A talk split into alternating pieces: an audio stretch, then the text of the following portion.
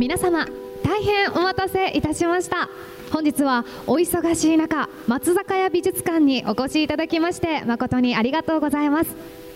ただいまよりスタジオジブリ鈴木敏夫言葉の魔法展の開会式を始めさせていただきます。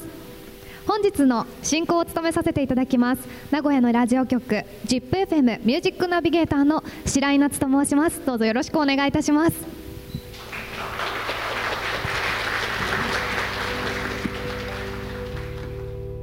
ジブリは名古屋から始まった。鈴木敏夫のジブリ汗まみれ。今週は7月16日まで名古屋松坂屋美術館で行われている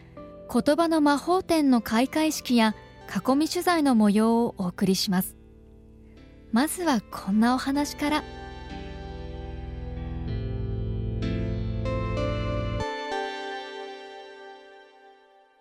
まずはじめに主催者を紹介させていただきます。株式会社ローソンエンタテインメント代表取締役社長渡辺昭人。株式会社大丸松坂屋百貨店。執行役員松坂屋名古屋店長小山正人。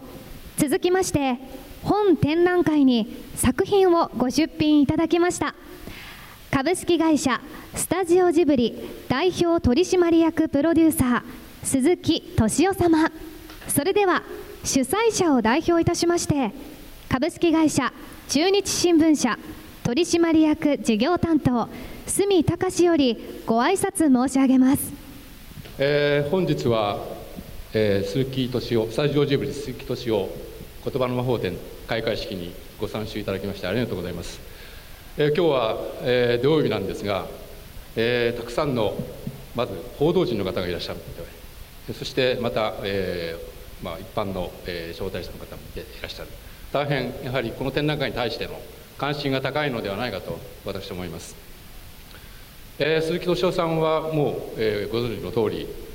数々のですねヒット作を、えー、世に送り出してきたスタジオジブリの、えー、プロデューサーということで活躍をされているわけですが名古屋出身でありそして何より大の中日ドラゴンズファンであるということです。実はあの昨日名古屋ドームに、えー、鈴木敏夫さんをお招きいたしまして、えー、DNA 戦を見ておりまして10回まで見ていたんですがなんかやりきれない思いで鈴木敏夫さんもですね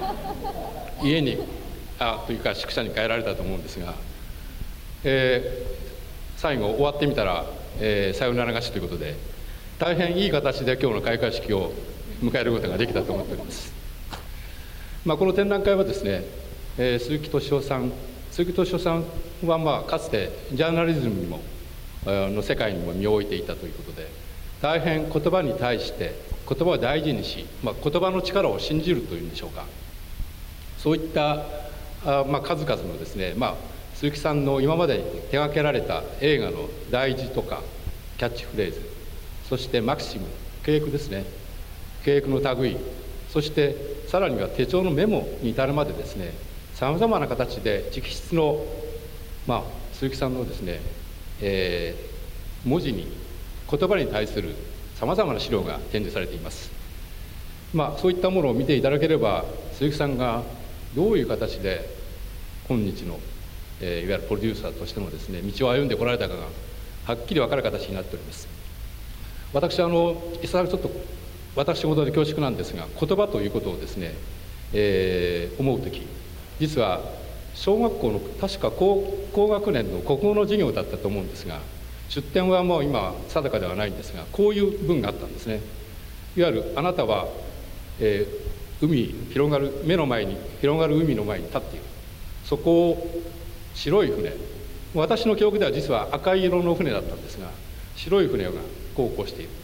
その時あなたが心の中に思ったことはあ青い海に白い船が行く浮かんでいるということなんですが実はそれは言葉がそういう思いを、えー、作っているわけで実際に言葉がなかったらただ目の前にあるまあ造形造形をですね目のま目の硬膜に映ったただ漠然と目の硬膜に映ったものを眺めているだけということになると思うんです。いわゆる言葉がなかったらものの実態というものを否定しそしてその存在をですね認識することができない。そういった意味ではですね言葉というのは非常に大きな、まあ、力を持っている。いわゆる我々の考える、まあ、土台であるということだと思います。えー、スタジオジブリのですね映画を私ずっと拝見しまたその制作工程プロセスをですね拝見するにつれてですねスタジオジブリの映画というのはですねまさに非常に言葉を大事にする。本質はですね最終的に言葉に修練されていく。研ぎ澄まされたですね言葉がいわゆるスタジオジブリの原点ではないかと映画の原点ではないかといわゆる最初に言葉ありきでスタジオジブリの映画は言葉から出発しているんではないかと私は思いました、えーまあ、今回ですね、えー、鈴木敏夫さんのさまざ、まな映画に関わる、えー、材料が出てるんですがそして鈴木さん自身のですねある意味ではバックグラウンドといえるこの名古屋での、まあえー、生活といいましょうか、えー、そういったものも、えー、垣間見ることができます。ここの松坂屋さんもですねかつて鈴木敏夫さんがですね描いた絵が展示された、えー、場所だそうです。そういった意味では大変縁の深い場所でですね鈴木さんの展覧会が開催されるということで大変私どもも力を入れてですね展覧会、えーま、たくさんの方に来ていただきたいと考えております、えー、そういう意味でですね、えー、この松坂屋において、えー、鈴木さんのえー、出発点といえる、まあ、展覧会がありそしてこの言葉の魔法展がある、まあ、今回の、えー、ポスターにもですね、えーまあ、名古屋駅のですねあれ風立ちぬの、えー、一シーンですがこの風立ちぬというのは皆さんごご承知のように、えー、鈴木さんが宮崎駿さんに提言してできた映画なんですがまさにそれを使っていてこの本当に名古屋とのですね、えー、縁を大事にした展覧会だということが言えると思います、えー、そういう意味でたくさんの方に来ていただけることを願っております、えー、最後になりましたが、えー、鈴木敏夫様それからスタジオジブリ様その他、えー、この展覧会を開催するにさ、えー、際しまして大変ご協力をいただきました関係各位にご挨拶を、えー、心からご挨拶を申し上げます。本日はどうもありがとうございました。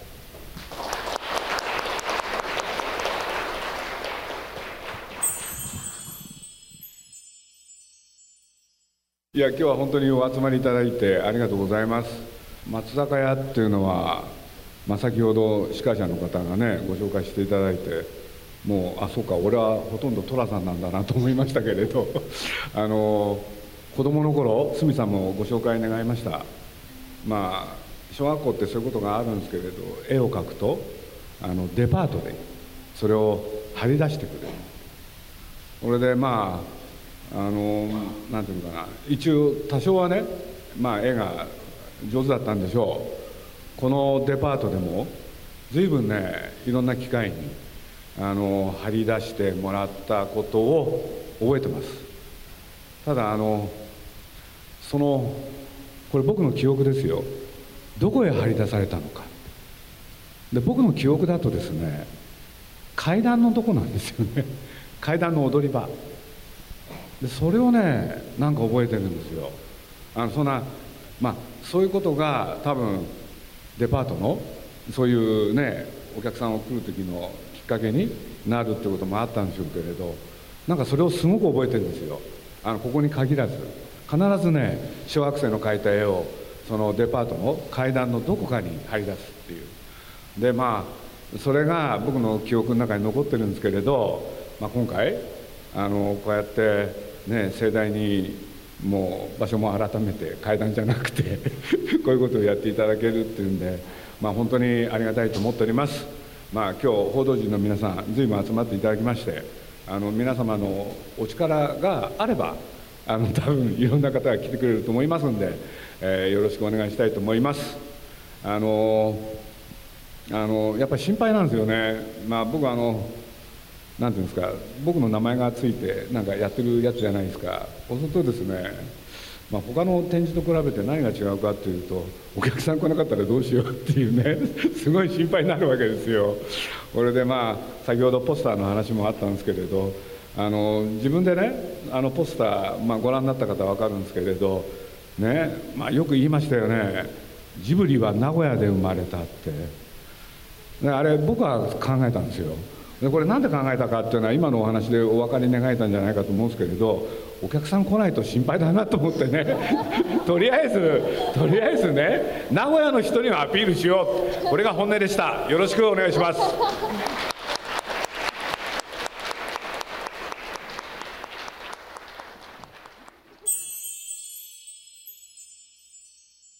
まああの一応入り口はねまああの僕の字っていうことになってるんですけれどまあ先ほど来のご説明でお分かり願えたかどうか。やっぱりジブリの世界なんですよ。だから僕は言葉の魔法展っていうのもそのジブリをね世の中に紹介していく時の一つの切り口。それでそこでまあね絵だけじゃなくて言葉っていう切り口もジブリにあるんだろうと。それでまあ今までねどちらかというと展示っていうのは作る方にね映画を作るそのものに実験を置いてきたんですけれどその周辺のことそれもやってみようっていうのがね多分今回の大きな狙いじゃないかなっていう気がしてます。でまあそういうものを、まあ、僕は名古屋の出身なんで今回名古屋でやるにあたってあの特別な思いはあるかって言われるとね、まあ、あるといえばあるしないといえばないですよね。なんつって。あのねなんでかっつった時にね、まあ、今思いつくままちょっと喋ってるんですけれど僕名古屋の人ってね僕一種ね何ていうのかなドライなとこじゃないかって気がしてるんですよ。あのうちのおふくろがそうでした。本当に。もう本当にねうちのおふくろはドライでね。まああのこの話がふさわしいかどうかちょっと分かりませんけれど。まあ親父もおふくろもそれこそね親父はあおふくろは名古屋で。親父が江南市だったんですけれどそれである年齢になった時東京呼び寄せたんですよ。そしたら先にねあっちあの世行っちゃったのは親父。そう当然そのお別れってありますよね。そしたらうちのおふくろがね面白かったんですよね。これ皆さんどう受け止めてもらえるか。心配だけど喋っちゃいますよね。要するに親父が死ぬっていう病院だったんですけど。で、まあ、家族が集まってそれこそみんなね最後の別れですよね。そしたらおふくろがねその親父が死ぬ間際あの病室入んなかったんですよ。これでうちの娘がね「おばあちゃんなんでねお別れだよ」って言ってもねもう全然無視なんですよ。俺なんでだろうと思ってたらおふくろがね「嫌だよ」って言ったんですよ。死ぬんだろって。気持ち悪いよって。これ皆さんどこまでか分かんないけれど昔の人ってある種そうだったんですよね。これで今度あまあ亡くなった後普通お骨にするじゃないですか。焼いて。そしたらねあの焼き場で、まあ、骨になりますよね。そうすると最初、まあ、これ東京でやったんですけれどみんなで箸を持って骨壺の中にね骨をこうやって入れていくじゃないですか。したら大体半分ぐらい終わったところでねうちのおふくろがねその焼き場の方にね申し入れするんですよ。で何かなと思ったらね、まあ、親戚はもうみんな終わってそれを見守ってたんですけれどまだ半分ぐらい残ってた。そしたら向こうの方が残りの骨をね骨壺に入れようとした瞬間ですよ。あもうそのぐらいでいいですからって。言ったんですわかります？もうねそんなにいらないからって。そそういうのなんか見ててもね骨に特別のなんか感情がなかったっていうのかだからまあ本当僕、まあ、今回名古屋でやるっていうことでだから特別な思いっていうよりね改めて名古屋のことをいろいろ考えるきっかけになりましたね。それが言えるような気がします。ちょっと一人で勝手に喋ってるんでご質問に移りたいと思いますけれど。えーと、言葉の魔法展ということであの鈴木さんはどんな時にこう言葉っていうのはこう湧きだあの出てくるんですか？ここは出てきた時ですよね。デスクにいる時とか、まあ、ポスターだったりとか。いや歩いててもかんどっちかっていうとね体を動かしてる時ですよ。あ体、うん、机に向かってねじっとしてたって何も出てこないですよね。だから本当車運転してる時とか、はい、散歩してるとか、ええ、街を歩いてる。そういう時の方が多いですよね。パッと浮かんでくる。うんなんかの表紙にですね。今のお気持ちを名古屋言葉でお願いしたいんですが。名古屋こと名古屋弁です。何言ってんだったっけ？いやいやいやいやあのね僕名古屋弁っていうとねターケしかターケとねでまあさっきおふくろのね家族の、まあ、名古屋だからそういう気持ちにもなるかもしれないけれど僕はまあ東京行って18で東京行くわけなんですけれどまあね名古屋戻ってくるじゃないですかそしたらうちのおふくろのね僕はね帰ってきたよって言うと第一声必ずこうだったんですよ「あ帰ってきた? 」あれねあれ聞いた瞬間名古屋弁なんですよね「あキャーテきた?」って。言われると「キャーテきた?」って。ほんでね名古屋にいる間はやっぱり名古屋弁になってましたよね。で気持ちでっていうことになると嬉しさを表現しろってことでしょ？そう嬉しさを表現する名古屋弁って僕知らないですね。何ですか？どえりゃ嬉しいとか。どえりゃっていうねそうですね。ほんでもなもって僕ら昔はねみんなそう言ってたんですよね。ほんでもなもって、うん、あれですよね。僕同級生に会うと「あのなんだおめえよ」って言って、ね、高校の時からそうだったけれど高校の時にねみんなで、まあ、僕男子校だったんですけれど「おめえよ」って言ってやっててで東京行ったでしょ？そしたら困りましたよね。なんでかっつったら「君」って言うんですよ。あやめてほしいですよね。僕言えなかった。んですよこれね「お前」っていう人なんですね。お前も言えないんですよ。お前ようだったら言えたんですだから僕はあのそれに近い言葉としては横浜がそうでしたね。だから横浜行くと少し安心してたんですけれどね。はい。まあ僕はあの自分でどう思うかはともかくね。まあ僕は自分が書いた字ってみんな褒めてくれるんですよでもその陰にはね汗と涙のうん年間っていうのがあるんですよ。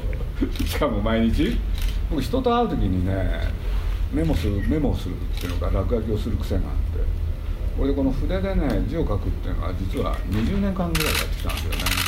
あの人と打ち合わせするじゃないですか。そうその時に最初のうちは鉛筆とかボールペンで書いてたけれどなんか途中からねなんかそれを筆ペンに持ち替えてで1日ね3時間4時間書いてるとしかもそれを毎日やるわけでしょ。そして、ね、10年経つ20年経つっていうとねなんていうんですかある程度の字が書けるんですね。でまあそれはだからまあすごくまっとうなこと言いますけれど努力すれば実る日はあるよっていうそれ でねあれなんだっけなあの本あれ？あの僕はどうしてね字を書くようになったかっていう、まあ、今回あの本の中にあったような気がするんですけれどそしたら僕あの自分の本とか字ってなるべく宮崎駿には見せないようにしてるんですよ。そしたら昨日ね会社から連絡があって何かなと思ったらあの本の前書きかな。それがそこら辺に置いてあったやつを宮崎駿が読んでいきなりねそれをねちょっとって、まあ、僕のアシスタントに白木っていうのがいるんです白木さんこれもらっていい?」って言って「えどうするんですか?」って言ったら「ちょっとこれ拡大してね会社に貼り出す」って持ってっちゃったらしいんですよ 僕びっくりしたんですけれどねへえなんて思ってまあそんなことでいいでしょうかはい。はい、満タンの服部と言います。よろしくお願いします。えー今少しお話どうして字を書くようになったかというような。あそれはね僕ねもともとはい。最初に始めた仕事が週刊誌の記者なんですよ、はい。そうすると人の話をねメモをするっていうのは癖なんですよね。でそれが高じてまあ多分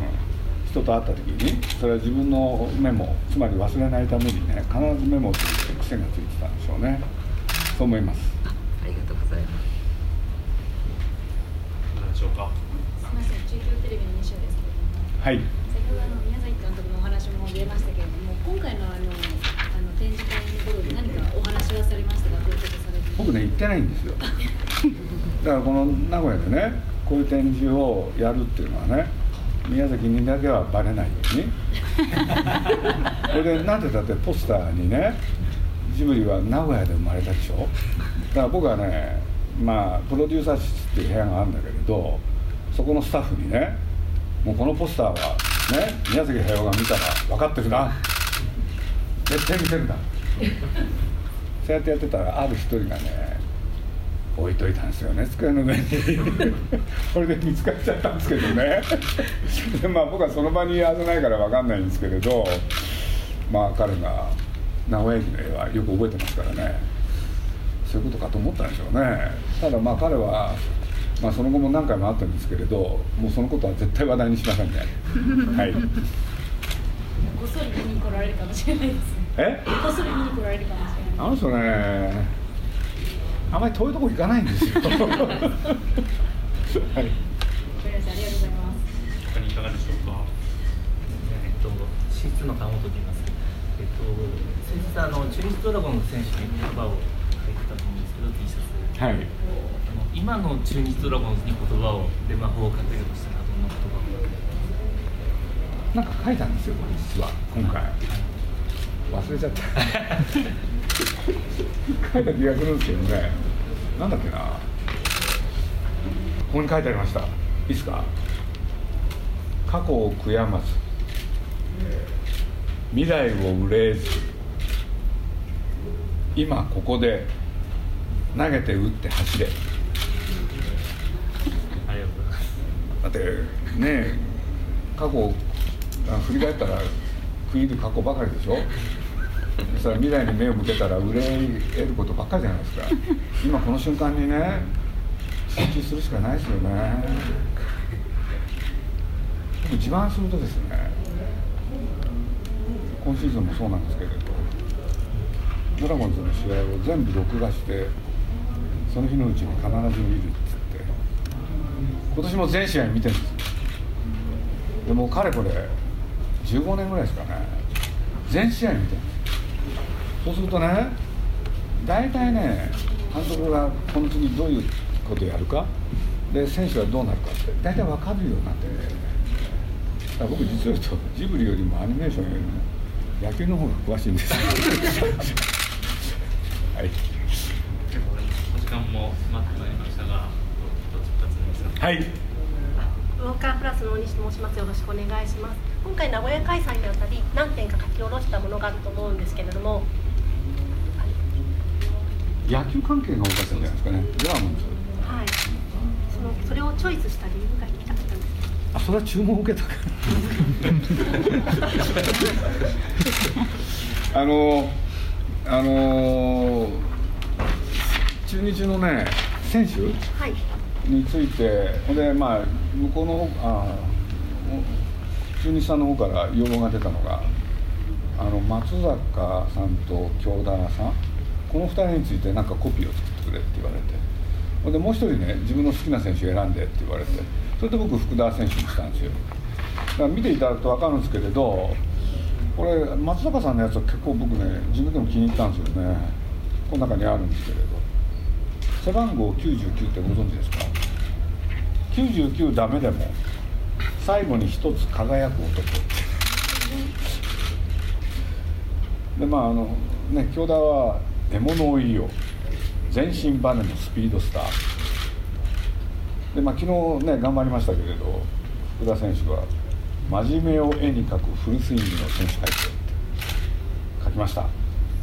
い。あと絵も描きましたよ。あこのねはい。これ僕ね本当悩んだんですよ。悩んだっていうのはね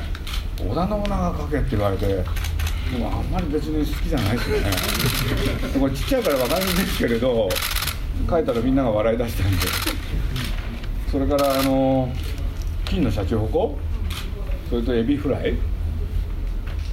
きしめん書きました。金沢で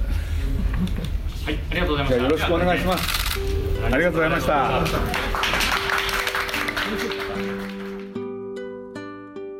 言葉の魔法店の囲み取材いかがだったでしょうか？スタジオジブリ鈴木敏夫言葉の魔法店は名古屋松坂屋美術館にて7月16日まで開催しています。ぜひ足を運んでみてください。来週の鈴木敏夫のジブリ汗まみれは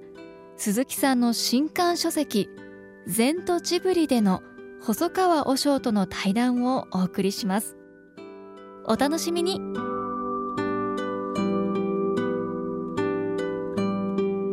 鈴木敏夫のジブリ汗まみれ。この番組はウォルト・ディズニー・スタジオ・ジャパン。ローソン。アサヒ飲料。日清製粉グループ。au ブルボンの提供でお送りしました。